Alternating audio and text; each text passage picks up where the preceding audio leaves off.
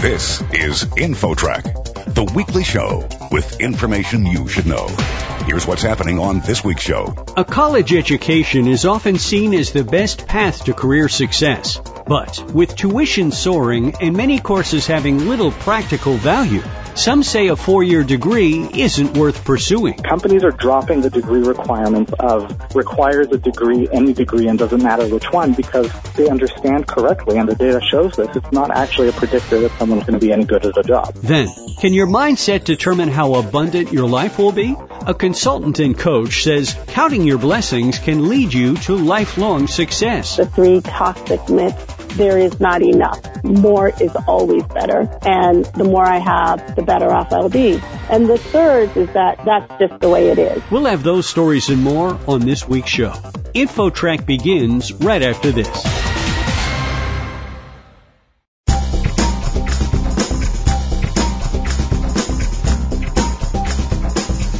InfoTrack, the weekly show with information you should know.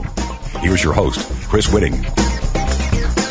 Is a four-year college degree essential to workplace success? More and more, it seems, parents and students are considering alternate paths that don't include college. Here with the story, InfoTrack's Roy Mackey. Roy? Thank you, Chris. Our guest is Danny Iny. He's the author of Leveraged Learning, How the Disruption of Education Helps Lifelong Learners and Experts with Something to Teach. Danny, parents and students now firmly believe that the traditional college route is almost mandatory to get a decent job, but you disagree. Well, I disagree, and more parents and students are disagreeing as well. We're actually seeing college enrollments decline pretty substantially. They've dropped about 7% in the last 5 years. And the reasoning for that is pretty straightforward. You know, there has been, for the last many decades, this implicit social contract with college, right? I go to college, I pay my tuition, I show up, I give my time, and I come out of it with a diploma. And that diploma is my ticket to a better life, better career opportunities, better jobs, better lifetime earnings. And that deal has been eroding for the last several decades. Not just because the cost of college has been growing astronomically, which it has, and that's gotten a ton of media coverage, and everybody talks about how expensive college is. It is too expensive. But the big problem is not that it costs too much, it's that people are getting less and less for their money. That's the real challenge, and we see this with recent graduate employment data. When we look at recent grads age 22 to 29, which is most people coming out of college, we see that while the unemployment rates are very low, 3-point-something percent, almost half of them, almost 50% of them are underemployed, meaning they're working in a job that doesn't require a college diploma. And so what is the diploma actually getting them? When you look at the expectations that people have, those who are convinced that college is mandatory for the good life, we all have learned to believe this stat, which is not really true, about lifetime earnings being so much better for college graduates. And it's not that it's not true, it's that it's true as an average, and averages are misleading. So if you imagine a bar with 10 guys in it, and they all earn the average American household income of about $60,000, and then Bill Gates walks into the bar, all of a sudden the average earning of every guy in the bar is like $1 billion, but none of those guys got any richer. And it's kind of the same thing. Yes, college graduates as an average earn more than people who don't go to college, but if you filter the Ivy League and top schools out of the equation, because more than 90% of schools are not the Ivy League and top schools. That's not where most Americans are going. You filter very specific vocation-granting degrees like medical school or engineering, filter those out of the equation. And a lot of those earning gains over a lifetime as an average tend to disappear. So very simply, college is not delivering. People are paying more and more for it. And the big problem is that they're not getting what they're supposed to be getting. You mentioned the underemployed situation. Part of the problem is that employers, in many cases, expect a college education for applicants. And even for someone who's applying, for example, for a coffee barista, if you've got two applicants who are equally qualified, the employer is going to choose the one with the college degree.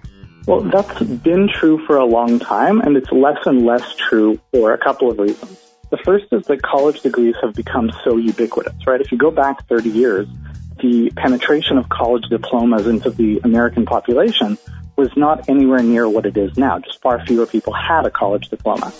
And that means that if you're applying for a job and your resume says, MBA or bachelor's of whatever, or, you know, whatever the designation is, and yours is the only resume that says that, you stand out. But now that all of them have that same designation, it doesn't really differentiate anyone. So employers are paying attention to it less and less. And we're actually seeing this in practice. When you look at the most progressive companies, big companies, companies like Google, companies like Apple, companies like Bank of America, or big consulting firms like Pricewaterhouse or KPMG, they're starting to drop the degree requirement, not for positions that require, you know, nobody's going to hire a surgeon who didn't go to medical school, but companies are dropping the degree requirements of requires a degree, any degree, and doesn't matter which one, because they understand correctly, and the data shows this, it's not actually a predictor that someone's going to be any good at a job. We're talking with Danny Iny, the author of Leveraged Learning, How the Disruption of Education Helps Lifelong Learners and Experts with Something to Teach. And we're discussing the wisdom of every student going to a four-year college. So what do you see as some of the more attractive alternative paths as opposed to that traditional college experience? It's a great question, and it's a challenging one because we're just at that point where things are starting to move away from college, but something great for them to move to hasn't emerged yet. So the number one thing that I would say to anyone who's thinking about college is first figure out what you want to do after college. If you were to go to college, what would you do after? What is college supposed to prepare you for? And there are some cases where college is still going to make sense. If, like we said, if you want to be a surgeon, obviously you do have to go to medical school. And the same applies to a lot of paths in life. But there are a lot more paths that college isn't necessarily going to get you there. And so think about, who do I want to work for? What kind of work do I want to do? And recognize that the college degree is fundamentally, if you strip away everything, if you really boil it down to brass tacks, the college degree is a way of impressing a very small number of people who can do things for you. There's going to be a hiring manager who is going to decide whether you get into the job that you want. And if you're saying this degree will impress him enough to make him want to give me this thing that I want. And if you think about what it costs to get the degree, 4 years or more, because it takes the average American 7 years to finish a four-year program, so 4 to 7 years, and tens if not hundreds of thousands of dollars. And just ask yourself, once you know who it is you're going to be trying to impress, is there a more efficient way that you can deploy 4 to 7 years and tens if not hundreds of thousands of dollars to impress this person? Maybe you can reach out to them and offer to do an internship. You know, I would love to work for you for free for 6 months to learn the ropes about how the industry works and how I can add the most value. Remember, it's much better to work for free than to pay someone else for your educational experience. Think about what are the things you can do that set yourself apart in a way that every other person is not going to have. And it all comes down to having that clarity around where I want to go. And that's the real travesty, I think. College as a generalized institution has sold the American people on this idea that, you know, just go to college and the rest will take care of itself. You don't have to know what you want to do afterwards. College is a great place to find out what you like, to find yourself, and the rest will just be fine. Well, the truth is that doesn't work out, and it's a very expensive and inefficient and ineffective way of getting to that conclusion. So get clear on what you want to do. Get clear on where you want to end up.